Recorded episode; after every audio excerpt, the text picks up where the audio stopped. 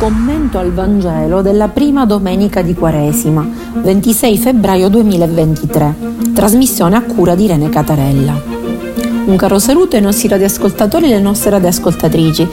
Oggi leggeremo il passo del Vangelo di Matteo, capitolo 4, dal versetto 1 al versetto 11, che appunto parla delle tentazioni a cui Gesù Cristo fu sottoposto nel deserto ad opera del diavolo. Così si inaugura questa prima domenica di Quaresima, di questi 40 giorni prima dell'avvento della Pasqua. Ma prima di qualunque commento leggiamo appunto il passo in questione. Dal Vangelo secondo Matteo. Allora Gesù fu condotto dallo Spirito nel deserto per essere tentato dal diavolo. Dopo aver digiunato 40 giorni e 40 notti, alla fine ebbe fame. Il tentatore gli si avvicinò e gli disse, se tu sei figlio di Dio, di che queste pietre diventino pane. Ma egli rispose, sta scritto, non di solo pane vivrà l'uomo, ma di ogni parola che esce dalla bocca di Dio. Allora il diavolo lo portò nella città santa, lo pose sul punto più alto del tempio e gli disse, se tu sei figlio di Dio, gettati giù.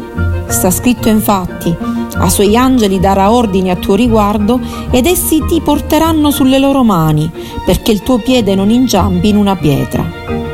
Gesù gli rispose, sta scritto anche, non metterai alla prova il Signore Dio tuo. Di nuovo il diavolo lo portò sopra un monte altissimo e gli mostrò tutti i regni del mondo e la loro gloria e gli disse, tutte queste cose io ti darò se gettandoti ai miei piedi mi adorerai. Allora Gesù gli rispose, Vattene Satana, sta scritto infatti, il Signore Dio tuo adorerai, a Lui solo renderai culto. Allora il diavolo lo lasciò ed ecco degli angeli gli si avvicinavano e lo servivano. Parola del Signore. Ecco quindi siamo di fronte a queste tre tentazioni. Prima tentazione, non di solo pane risponde Gesù vivrà l'uomo è la tentazione che noi abbiamo di un cattivo rapporto con la materia. Seconda tentazione, buttarsi dalla eh, chiedere a Dio una prova perché si doveva gettare dalla parte più alta del Tempio di Gerusalemme, doveva essere preso dagli angeli se Dio esisteva. E anche lì vuol dire attenzione al rapporto che noi abbiamo con Dio. Terza tentazione di avere tutti i regni del mondo se adora il diavolo il rapporto con chi ci circonda.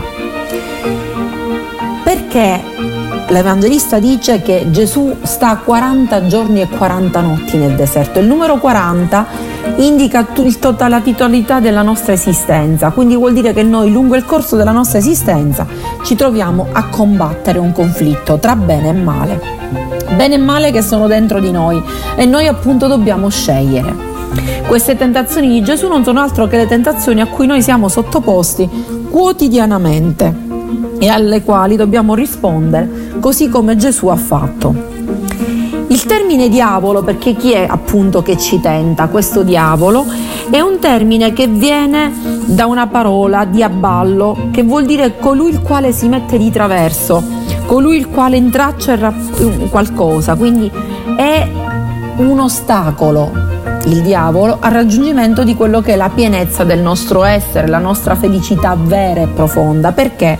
Perché ci illude con delle tentazioni, cioè vuol farci apparire cose importanti, cose che in realtà importanti non sono, che apparentemente riempiono la nostra vita, ma che in realtà poi ci fanno restare con un pugno di mosche in mano. Perché? Perché ci rendono schiavi dei vizi, ci rendono schiavi degli oggetti, delle cose, della materia e non ci rendono più padroni di noi stessi. Che cosa rappresenta la prima tentazione? La prima tentazione rappresenta appunto il rapporto con la materia. cosa dice il diavolo? Perché sa che Gesù ha fame. Dice, fa che queste pietre diventino sassi se sei il figlio di Dio. Chiaro, se sei quindi suo figlio, hai questo potere. E Gesù risponde non di solo pane vivrà l'uomo, ma di ogni parola che esce dalla bocca di Dio, facendo una chiara citazione a Deuteronomio capitolo 8 versetto 3 Che cosa significa questo? Noi spesso siamo tentati di vivere solo ed esclusivamente accumulando. Non pensiamo a, agli altri, pensare solo a accumulare noi fregandocene completamente degli altri.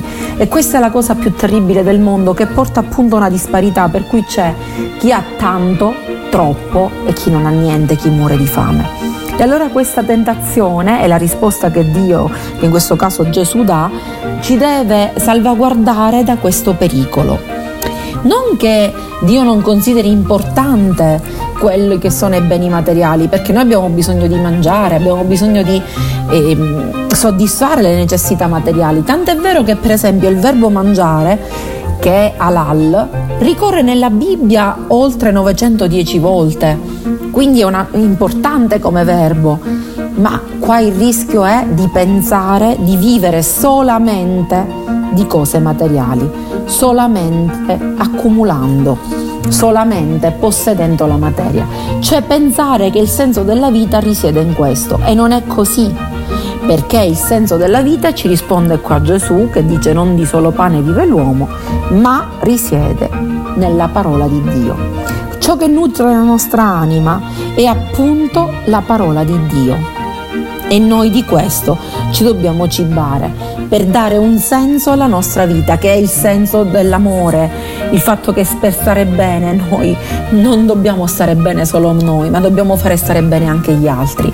Quindi non serve accumulare, ma serve condividere, che è la cosa più importante del mondo e ci rende veramente soddisfatti nella nostra vita e sazia questa sete di infinito che abbiamo dentro e ci mette in rapporto con una realtà più alta che quella appunto di questo nostro Dio Padre che ci ha creati e vuole il nostro bene e ci ama incondizionatamente.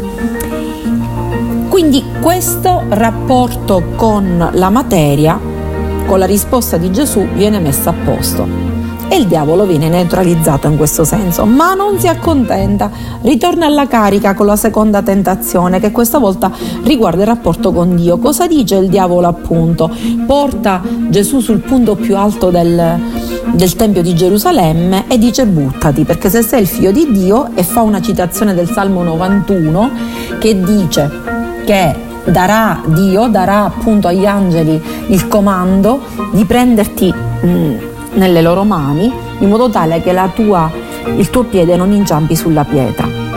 Quindi è la tentazione di pensare che Dio esiste solo se fa i miracoli, solo se fa quello che noi chiediamo, cioè di mettere alla prova Dio. Tant'è vero che Gesù risponde, non metterai alla prova il Signore Dio tuo, Dio non si mette alla prova. Gesù ha dimostrato nella sua vita che Dio esiste, che Dio è sempre con lui sia nelle prove di sofferenza che nelle prove di gioia. E noi non dobbiamo dubitare della presenza di Dio vicino a noi. Dio è sempre con noi sia quando le cose ci vanno bene sia quando le cose ci vanno male. Non dobbiamo mai mettere in dubbio questa sua presenza, non siamo soli, Dio non ci abbandona. È vero che gli angeli non ci faranno inciampare, ci saranno sempre con noi, ma questo non significa che la nostra vita sarà liscia come l'olio, assolutamente. Quindi non cadiamo nel miracolismo, non che i miracoli non si debbano chiedere, per carità, ma non si deve pensare che se non, non li riceviamo vuol dire che Dio non esiste o non è con noi. Questo è l'errore, quindi il giusto rapporto con Dio è quello di pensare che Dio è sempre accanto a noi, sempre e comunque, e non c'è bisogno di metterlo alla prova per avere questa certezza. Andiamo quindi alla terza tentazione che riguarda il rapporto con chi ci circonda. Perché qua il rischio è di scegliere. Dobbiamo scegliere se essere servitori, come ha fatto Gesù, che è diventato l'agnello di Dio, cioè la persona che si immola per gli altri, che si mette al servizio totale degli altri fino a dare la propria vita, oppure di essere asservitori, cioè coloro i quali vogliono sottomettere le persone e gli altri appunto. Questa è una scelta fondamentale e qui eh, la tentazione appunto lo rappresenta perché che cosa fa il diavolo? Porta mm, Gesù su un monte altissimo, gli fa vedere tutti i regni della terra, gli dice inginocchiati di fronte a me, adorami perché così io ti darò tutto questo. Ma anche qui Gesù risponde con un passo della Bibbia, con una citazione, Deuteronomio capitolo 6 versetto 13. Gesù dice no, tu adorerai solo il Signore Dio tuo e a Lui solo renderai culto.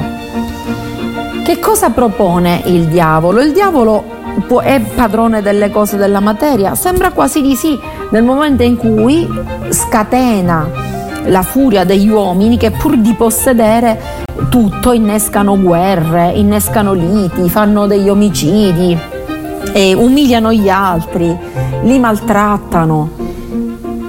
La, essere superiore agli altri, possedere tutti i regni del mondo, sentirsi, come dire, sentire gli altri come se fossero delle nullità. Questo è il rischio.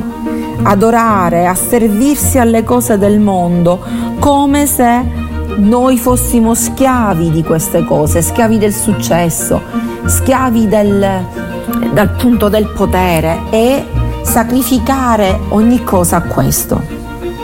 Non è questo il giusto rapporto con gli altri, Gesù ce lo dice.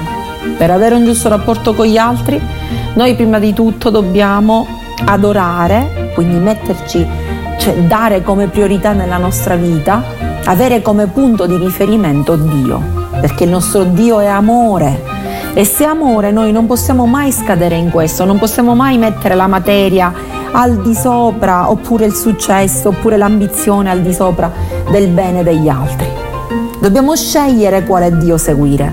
Se uno sceglie il diavolo, allora diventerà violento, aggressivo, superbo, arrogante, egoista. Se uno sceglie Dio, così come Gesù ci invita a fare, allora vivremo una vita veramente come figli di Dio, una vita nell'amore, una vita di pienezza, una vita di gioia, una vita in cui saremo felici se gli altri sono felici, perché ci metteremo al servizio degli altri.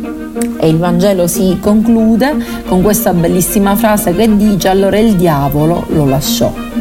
Ecco, nel momento in cui noi seguiamo queste tre indicazioni che Gesù ci dà, allora tutto ciò che può renderci schiavi a servirci ci lascia, ci abbandona, se ne va e gli angeli si avvicinano a lui per servirlo, che vuol dire, e quindi viviamo in una dimensione di beatitudine, di gioia, di felicità, di pace interiore, di bellezza e di amore ed è quello a cui ognuno di noi deve tendere.